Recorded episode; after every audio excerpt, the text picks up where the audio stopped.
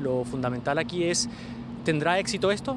No sabemos, pero el quo no estaba funcionando, estaba agravando la situación humanitaria del país, estaba catalizando la migración al salir. Hay que intentar algo nuevo. What's behind the decision by the US Treasury Department to suspend sanctions on Venezuela? Is it because of the increasing numbers of Venezuelans arriving at the US southern border, creating a headache for Democrats ahead of elections? Is it because of the ongoing genocide in Palestine that threatens to spill over into a regional war, prompting geopolitical instability throughout the globe? Or maybe the White House finally came to terms with the fact that, for all intents and purposes, it was pursuing the same exact policy towards Venezuela as Donald Trump, and realized that it was never going to produce regime change.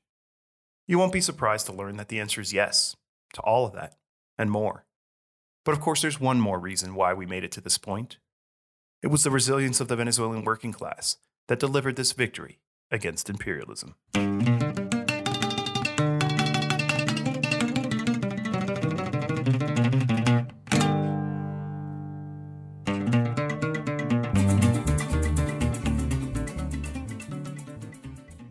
Welcome to the Venezuela Analysis Podcast. I'm your host, Jose Luis Granados Ceja. The Venezuela Analysis Podcast brings you independent, on the ground, English language coverage of Venezuela and the Bolivarian process. You'll hear news and in depth analysis about the country, as well as coverage of leftist and grassroots forces. On today's episode, we're asking what's behind the decision by Washington to suspend sanctions against Venezuela?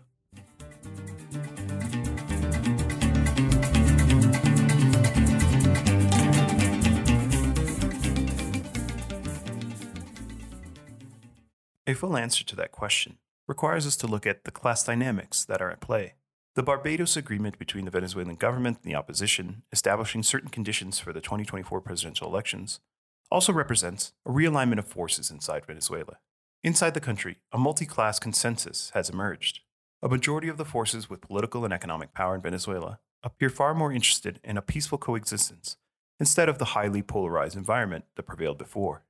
Much of the country's bourgeoisie seems uninterested in handing over power to a far right radical like Maria Corina Machado.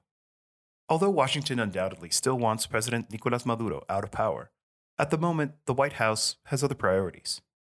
Biden desperately needs to be able to convince voters that he's doing something about the crisis on the border. The US also needs to send a signal to international markets that a war in the Middle East won't cause an oil crisis. The key thing to watch for will be how the Venezuelan working class and campesino sector responds to this political realignment. To talk about these questions, we'll speak with Venezuelan researcher and political analyst Ociel Ali Lopez, who talks to us about the motivations behind the U.S. decision to ease sanctions, where the dispute with Guyana over the Essequibo Strip fits into all this, and how recent developments will impact the 2024 presidential race in Venezuela. But first, a conversation with Venezuela analyst Ricardo Vaz on what the announcement by the U.S. Treasury Department really means, where U.S. policy towards Venezuela goes from here, and what all this means for the class struggle in Venezuela. Hello, Ricardo. Good to have you here on the program once again. We're here to talk about sanctions relief. And on the website, we've actually been really careful to call these Treasury Department licenses sanctions relief and not the lifting of sanctions. So I was hoping you could explain this distinction. Why would it be a mistake to view the recent announcements coming from the US as the end of sanctions on Venezuela? Hi, Jose Luis. Great to be here again. Indeed, we have been very careful to make sure that there are no misunderstandings, and we have called it sanctions relief or an easing of sanctions. And I think we just have to go to the to the definitions. You know, when we go back to October 18, what the U.S. Treasury Department announced was not that it was lifting or ending the executive orders that impose all these sanctions, all these restrictions. Instead, it issued licenses that say the, the transactions that were prohibited by executive order so and so are now allowed. So it's it's an exemption to the to the prohibition and not the lifting of the prohibition. And it might seem like just a technical difference, but in in practice it, it, it makes it makes it completely different it means that for example uh, a corporation that wants to deal with venezuela is going to go first to the us treasury department to make sure that it's not going to violate all these all these rules which are very very complex and by almost by by design to make it uh, very hard for, for the Venezuelan economy. And perhaps even more significantly than that, uh, one of the licenses, General License 44, which is perhaps, I think we all agree, the most significant one, which is the one that allows uh, investment, sales um, of, of Venezuelan oil and, and, and, gas. That one has a six month uh, window, six, month, six month validity period. So it goes to, to stress how uh, temporary and limited these measures are. And, and, and on that on that note, I would invite people to to go to our website. Just a few days ago, we published uh, an infographic on on these these licenses that the Treasury Department issued about a month ago and uh, what they allow, and also trying to be a bit cautious because you know there, there's a lot of uh, triumphalism or even uh, deliberate misunderstanding to say, oh, you know, sanctions are gone let's just forget about it and you know even misleading headlines saying oh you know the us lifted sanctions two weeks ago. How come the venezuelan oil sector is not is not booming again? So we try to explain that even though there are these exemptions now in place uh, there are still significant obstacles to you know for venezuela's economic recovery. So you know to mention a couple of examples when we talk about the oil sector you know the, the possibility of now exporting crude again to to the United States. Uh, even leaving leaving aside for a second the fact that the Venezuelan oil industry has been very hard hit by the sanction and is not in a shape to just flip a button and and, and raise production significantly. But even leaving that aside, the the mere process of a, a U.S. customer purchasing a, a, shipment of Venezuelan crude is far from straightforward because the way this used to happen is that the Venezuelan state oil company, PDVSA, or its uh, different joint ventures, had bank accounts in the US financial system. And so a customer would simply deposit the payment in those accounts. However, because uh, in 2019, the then Trump administration decided to recognize somebody else as the, the legitimate government of, of Venezuela. And even though that uh, Juan Guaido led quote unquote interim government lo- no longer exists, uh, the the Biden administration does not recognize the Maduro government, which means that it does not have access to those bank accounts. They are either frozen or under the control of this defunct uh, opposition parliament. So it's not straightforward for a U.S. customer to simply purchase oil; have to, uh, you know, go through intermediaries or resort to to swap agreements. So that's just one example. Another one uh, one of the, one of the, the measures that was implemented was allowing transactions again with the Venezuelan central bank and with the Bank of Venezuela. That's Venezuela's largest public bank. So we could think, for example, that now Venezuela could regain access to some, I don't know, 8 billion plus in, in frozen bank accounts abroad, you know, since the transactions with the account owners are now allowed or, or there's a destination to transfer but you know, we run into the same problem. Some of these European governments do not recognize uh, the Maduro government as being legitimate, so they do not not recognize it as the legitimate owner of those frozen resources. Also, I mean, those resources they might have to go through the U.S. financial system, and if that's the case, they'll immediately be flagged as kind of illegitimate funds. There's also the issue of creditors trying to seize them. So all, all this just to, to illustrate that even though it was a step in terms of easing sanctions, and we certainly hope that it's going to help the Venezuelan economy in the short and medium term. There are still a lot of obstacles, also also by design, because the the U.S. still wants to, to blackmail the Maduro government. There are still a lot of uh, obstacles to sort along the way.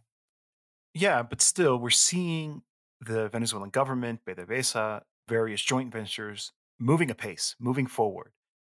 And in our next segment, our guest actually argues that the decisions concerning a potential snapback of sanctions, that is, the re implementations of the full sanctions regime, won't be dictated by progress or setbacks on so called democracy in Venezuela, but instead the global energy crisis.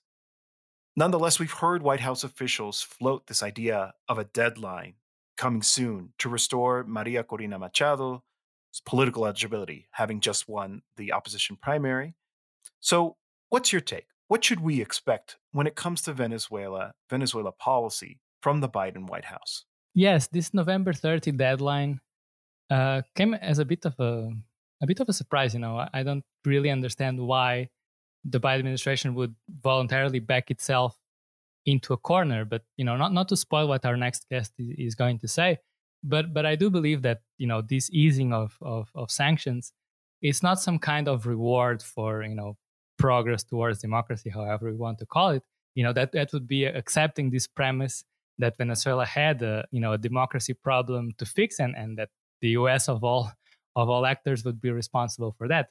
So it, it responds to the U.S.'s own interests, and of course, the global energy crisis looms very large. You know, when we talk about the ongoing genocide in, in Palestine and all the instability in the Middle East, the prospect that you know the Arab countries might do something, which is not on, on the horizon, but you know it, it's there.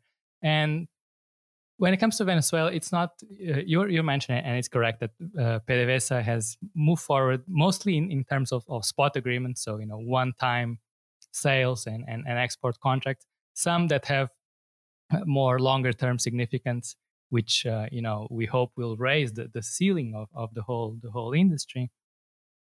But you know th- that's that's of course the, the, main concern. Venezuela is not really in, in a condition to pump a lot of barrels into the market, but we know that this is all very speculative. So it's more of a you know what what the the financial media call a signal to the markets to try and and and keep oil prices low and also having a source relatively close by where you know when it comes to election time in the us uh, all candidates are, are or all incumbents are, are fearful of, of high fuel prices. So perhaps having a source of, of crude that's very close and that allows more control over that. But i think it also responds to other other questions you know when we talk about this maximum pressure campaign and, and trying uh, regime change and it was obvious that it's not, it was not going to work. And so the us kind of needed some uh, some way to save face and and backtrack and so it needs to to present this as some kind of progress towards democracy but if we look at the actual agreements that were signed in in, in barbados last month they, they're very boilerplate you know in terms of an electoral agreement updating the electoral registry uh, inviting international observation there's nothing really there that is out of the ordinary. You know, perhaps some commitment towards more uh, fair coverage of all sides in, in, in, in, the media in the run up to the election, some some some kind of uh, symbolic stuff like that. But I don't see uh, it all going out of the window because of, of Maria Corina Machado. I think the, the Venezuelan government has been very uh, adamant in just pointing to the agreement and saying, you know, it says here very clearly that, uh, you know, political forces are free to choose their candidates so long as they obey the law and the constitution. And you know, if they don't, they are bar- barred from running, which is what happened to to Maria Corina Machado. So we, we might see some kind of um, I don't know a, a, joint commission to evaluate the current candidates that are barred. You know, just something to to buy time. But I don't see the U.S. just throwing everything out the window. They might look for something symbolic. You know, uh, restoring some some sanctions so long as they do not affect the, the oil sector. And and the other thing that we, uh, the final thing that we have to keep in mind is that you know these sanctions remain a weapon for the U.S. and so it may very well be that you know lots of things happen and the, the opposition has another candidate, and the U.S. snaps back the sanctions. Uh, you know, a few months ahead of the election to try and uh, you know to use the, the the old the old adage, make the economy scream and make the the the chances of re-election for the Maduro government more difficult.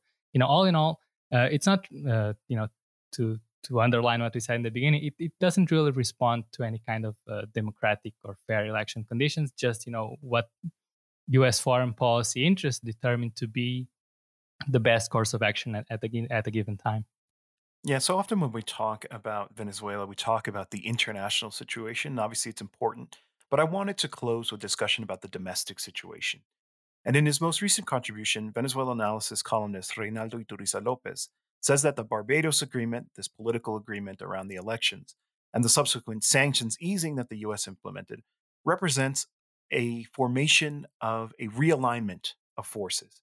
It's a situation that suggests an effort at peaceful coexistence between the bourgeoisie and the Venezuelan working class. And as we know historically, this is not a tenable position. But if anything, it was the resilience of the Venezuelan working class, the campesinos, the informal sector that delivered this mm-hmm. victory against imperialism vis a vis sanctions. So, how do you see the class struggle in Venezuela taking shape moving forward under these new conditions? Yeah, I think we always need to to recall that sanctions were were made to you know destroy the Bolivarian Revolution, to oust the Bolivarian Revolution, and in, instead we saw tremendous resistance and you know in terms of, of political organization from below. And actually, it, this is a good time to plug in our recently published book, A War Without Bombs, where we have a final section that's specifically dedicated to grassroots resistance efforts. So, uh, concerning what, what, what Reinaldo wrote in, in his recent column, and I, I recommend that everyone read it, it it's not, not, not just uh, you know this latest Barbados uh, agreement, but everything that had been building up before. There's, there was perhaps a, a paradoxical consequence of sanctions, which is that it lowered conflict between the government and the business class. This perhaps is a tendency that precedes sanctions, or you know, it, it, it kind of runs parallel with this increased hostility from the US because it, it made the, the business class, uh, the, the bourgeoisie in Venezuela, which historically has been very dependent it, uh, of, you know, on, on, on foreign partners, the sanctions environment made life very difficult for them as well. And so it made them more dependent on the government and more willing to, you know, lower the level of, of conflict. You know, if, if we just, you know, uh, rewind a few years, uh, the the business sector was a very active uh, actor in terms of trying to to oust the government. You know, when we talk about shortages and smuggling and, and all that stuff. so we we got to a scenario where even the the most traditionally hostile uh, business guilds like like Fedecámaras were very vocal in in expressing something that was pretty obvious. You know that sanctions were also affecting them. You know, from the the small petty bourgeoisie all, all the way to the to the large scale ones. And so the, the, the government has gone through this path of trying to lower conflict and, and trying to bring the, the, the business sector on board in some kind of a large scale national alliance to you know fight back against sanctions and, and get the economy growing again it has been successful in that sense and it, it's also not innocent you know it's it's it's also a way to demobilize what had been a very significant supporter of, of, of the hardline opposition, you know, to the point now where we see these, these business leaders really bristle at the idea of, of kind of a renewed, intense political conflict. So, which takes us to the other side. You know, this is a very unstable equilibrium. Where does the working class come in? Uh, right now, it's been more dormant than before. These these uh, protests that had happened to you know demand better wages and we certainly expect that with an improved economic situation the you know se- several officials have said that you know it's a priority for the government to rectify the very low wages that you know have they've tried to uh, compensate with these non non wage bonuses uh, through the the homeland card but uh, when we talk about class struggle it's it's not really just a matter of where people are uh, located in terms of, of the productive chain, but also how they organize in, in struggle. And, and I'd just like to bring up a recent episode. Maduro had a, a Congress on the, the anniversary of Strike at the Helm, you know, this, lar- late, this last uh, major political address by, by Chavez, where he says this, you know, commune or nothing slogan. And he had a large scale meeting with, with communards and at some point, he was talking about the you know public institutions purchasing production from communes, how that plan was going, and there were these very loud jeers from the crowd, signaling that you know state institutions were not doing their part. And this led Maduro to scold them in public, something that always uh, goes down very well with the audience, and you know to draft a new a new a new plan to support communal communal production. And, and so in that sense, when we talk about how the class is organized in Venezuela, there's clear a tendency to organize it in the territory. And when we talk about the territory, we're talking about experiences that, even in these very difficult circum- circumstances, have found ways to address the needs of the community, have found ways to move forward in terms of their political organization, move forward in terms of their, their productive capabilities. And there, you know, in this short episode that I, that I was mentioning, you know, challenging for a bigger prominence in, in the Venezuelan economy, creating uh, circuits that are at least partially uh, away from the logic of, of capital. So I think that's one place where we should hope to see, uh, you know, class struggle manifests itself. You know, these popular organizations that have not just survived but also in many ways strengthened themselves in, in this very difficult circumstance and how they move forward in terms of trying to gain a more prominent role and, and to you know keep the, the struggle for socialism very much alive and and try to fight for hegemony within the very Bolivarian camp. So that's definitely something I would keep an eye on. Yeah, I couldn't agree with with you more. It definitely sounds like there's a wealth of accumulated experience that's going to play a very important role as we see this realignment, this new accommodation of the distinct forces, even within Chavismo, and how the different classes are going to respond to that. Ricardo, as always, it's been a pleasure talking with you. I really appreciate you helping us figure out just exactly what's going on when it comes to these sanctions easing. It was a pleasure. Take care. Vamos a defender la paz del país, la estabilidad, la recuperación económica como hay que defenderla, con la constitución, con las leyes, con la justicia y con el pueblo bien informado, consciente y movilizado. In our next segment, we will speak with Osiel Ali Lopez.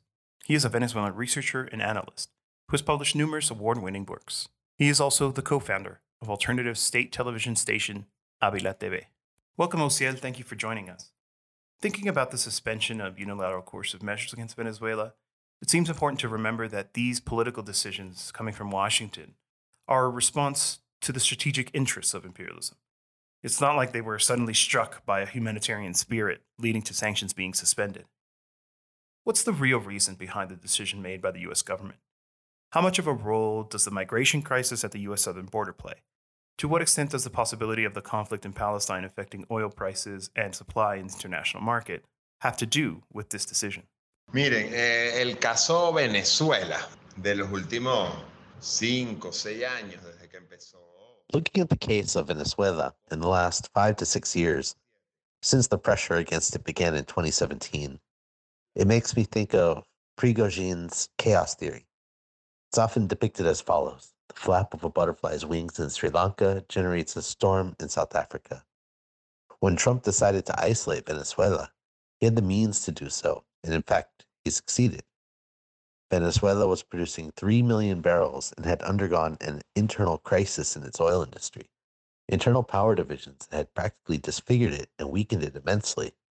After that came fracking, and the industry suffered even more than it already had. With the growth in fracking, oil prices dropped significantly. The Venezuelan oil industry couldn't cope with the situation and it collapsed. Then came the sanctions, which were like stabbing an already wounded man.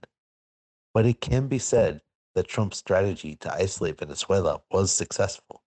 It's important to remember that almost all of Venezuela's allies left the country, stopped exploiting its resources. Russia left and China left. No one wanted to confront the United States. Venezuela was left virtually without allies in the oil sector. They were left only with Iran, which alone couldn't prevent the steep decline of the industry. Of course, it was already battered by sanctions and persecution, especially by Elliott Abrams, who targeted any company willing to trade oil with Venezuela. It was a strategy that was successful at the time, but didn't foresee the consequences it could generate.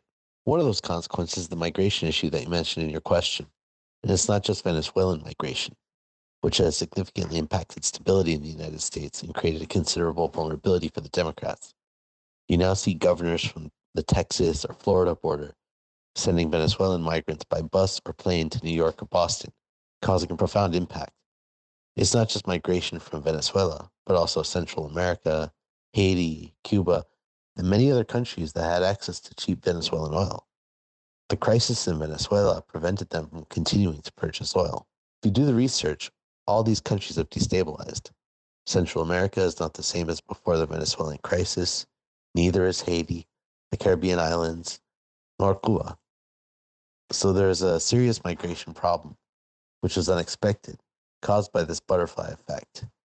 There is a lack of an energy policy for all these countries. They're the ones putting pressure on the US migration system. But obviously, that's not the main issue. We can say the Ukraine war created a new geoenergetic map The recent Israel Palestine conflict also raises doubts about the normal flow of oil to the United States and Europe, affecting the entire Western world. It's not a coincidence that the conflict started on October 7th, and by October 14th, the Barbados Agreement was being signed. It's not a coincidence. Rather than saying there's an energy crisis, there is uncertainty. The future of the energy world is uncertain. As the conflict spreads to the rest of the Middle East, Europe and the United States will find it challenging to secure their oil supply. This is what leads to the signing of these agreements. Essentially, it no longer matters as much what Maduro may or may not do. It seems that the issue will no longer be strictly based on political issues inside Venezuela. Basically, the United States wants a reliable supplier, and Maduro is seen as more reliable than an unstable government in the region. So, from there, what could come is the normalization of trade and oil production in Venezuela in order for it to sell to the rest of the world and try to stabilize oil prices. With all this, the internal Venezuelan conflict loses significance, meaning it loses centrality and importance compared to the need to have a country that produces what it used to. Sobre la necesidad de volver a tener un país que produzca lo que antes producía. The Treasury Department's announcement was laden with threats. Like a sword of Damocles, imperialism seems ready to reimpose a full economic blockade if they unilaterally decide to do so. Do you think there are realistic chances of an economic recovery in the coming months? Or will Washington instead resort to threats and other legal traps to hinder a recovery, such as interfering in the oil industry? Eh, sí hay posibilidades realistas de una mejora económica en Venezuela, de una estabilización, incluso un There are realistic possibilities of economic improvement and stabilization in Venezuela, even the possibility of economic growth. Last year, it was thought that Venezuela would have the highest GDP growth in the entire region and one of the largest in the world, possibly the largest. This is because there is an economy that neoliberals call a quote sound economy. In other words, if there is an economy that meets the parameters of the International Monetary Fund, it's Venezuela. There were millions of indirect layoffs by the state.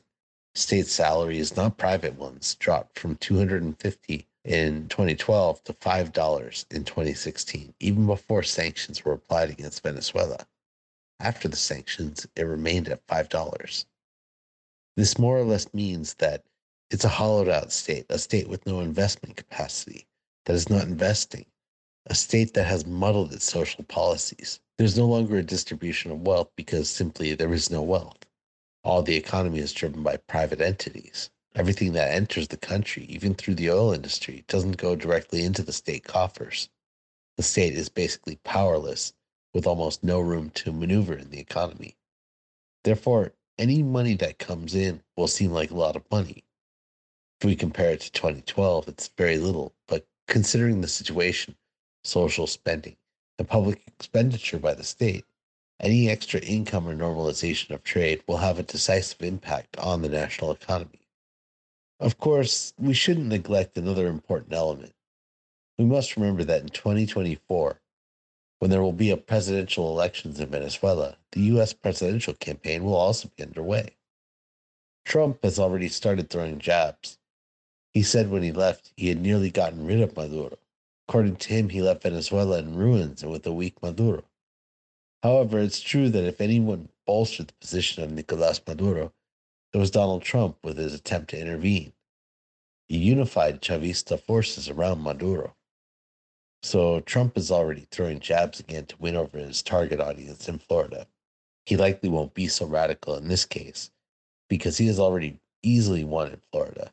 Florida is no longer a decisive state in US elections as it was when Bush won and in more recent elections. In other words, Democrats are no longer competitive in Florida. Therefore, it doesn't mm-hmm. seem like the issue mm-hmm. of Cuba and Venezuela is all that important. It seems the decisions being made are not about the progress or setbacks of democracy in Venezuela, but are instead driven by the global energy crisis. Seen in this light, the opposition now has very little room to maneuver. The opposition puts itself at the whims of Washington's needs. And the moment that Washington decided it needed oil, the opposition was left hanging, as the saying goes.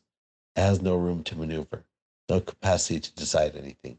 It also lacks the capacity to mobilize that it had in 2017 or 2019. But for Venezuela, the issue is very complex. Venezuela is on the verge of losing the Essequibo region. That would mean a tremendous change in the country's image. It's a shift in the imaginary. There's the image of Venezuela with the Essequibo and without the Essequibo. Since childhood, we were taught that the Essequibo belonged to Venezuela and that Venezuela would never give it away.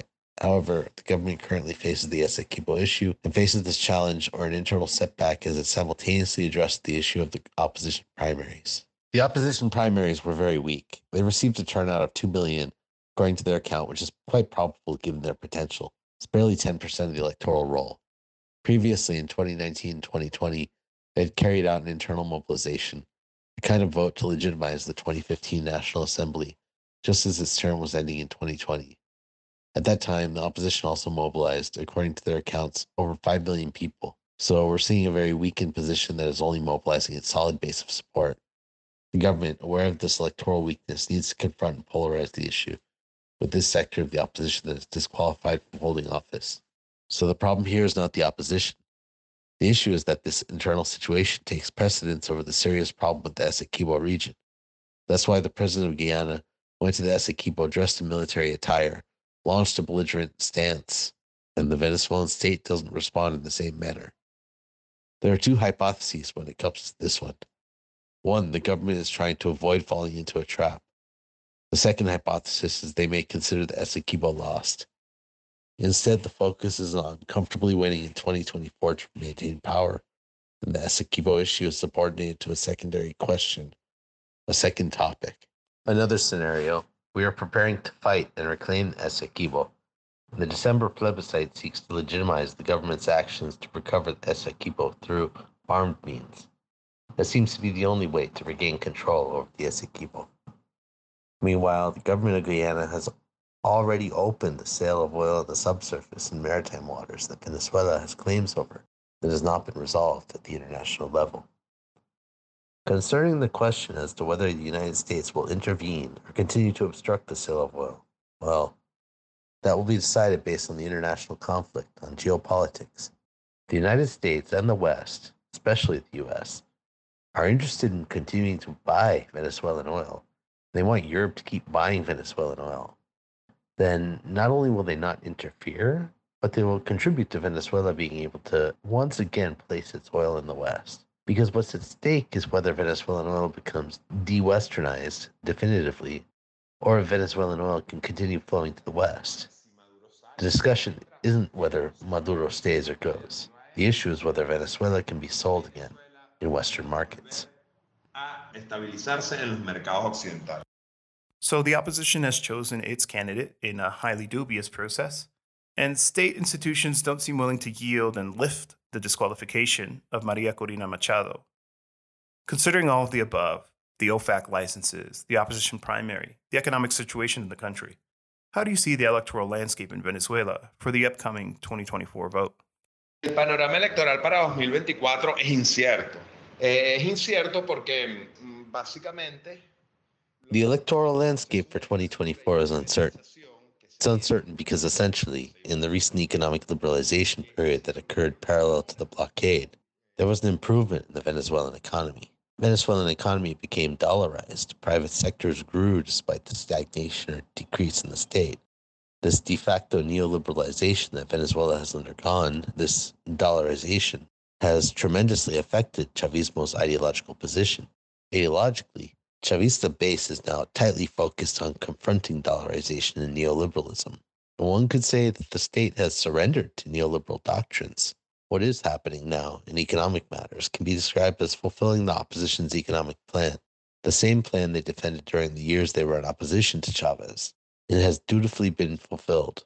This weakens Chavismo's electoral forces and might allow an atypical opposition candidate to surprise Maduro in the election. This has been evident in recent elections. In the regional elections of 2021 compared to 2017, Chavismo lost 40% of its voters. If we extrapolate this to the presidential elections, we could say that almost any candidate could defeat Maduro.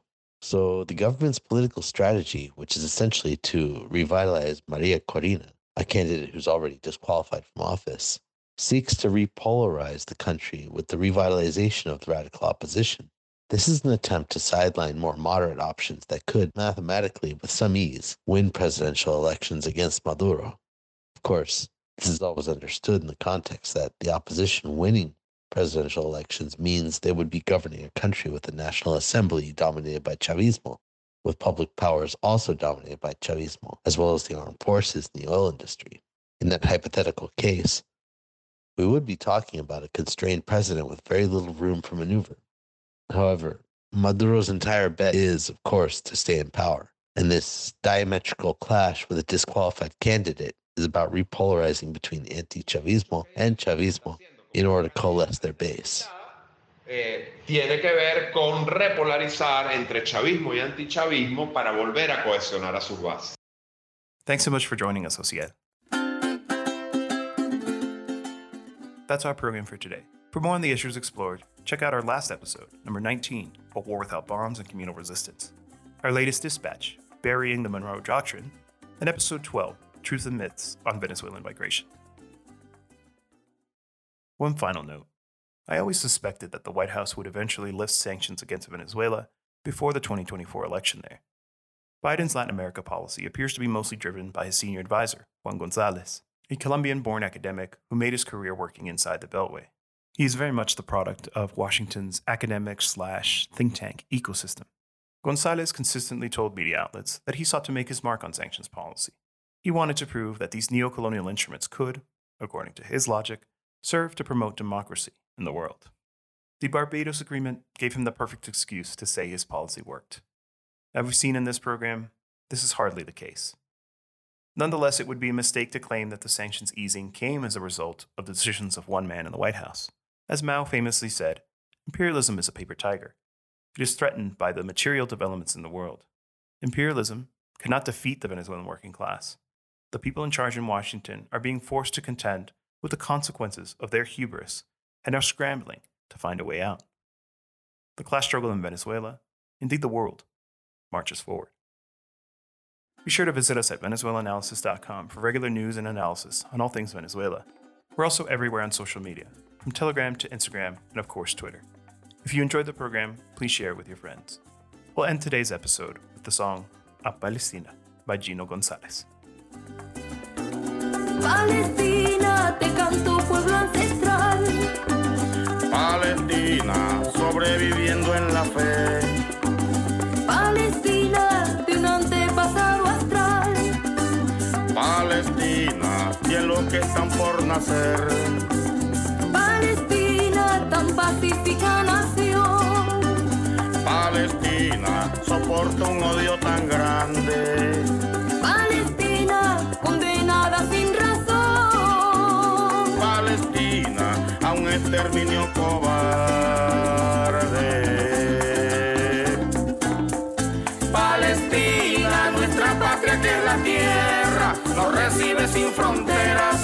Nos despide también. Con las raíces al viento y el territorio en la piel. Entonces, ¿quién puede ser dueño de tu nacimiento?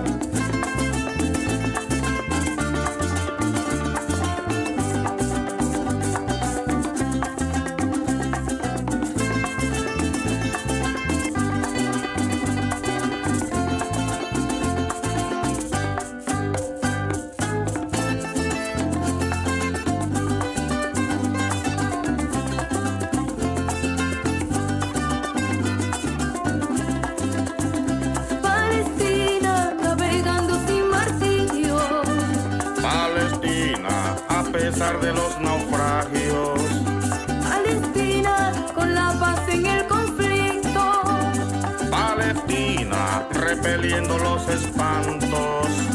Palestina, cuando son las evidencias. Palestina, contundentes como el sol. Palestina, te palpita la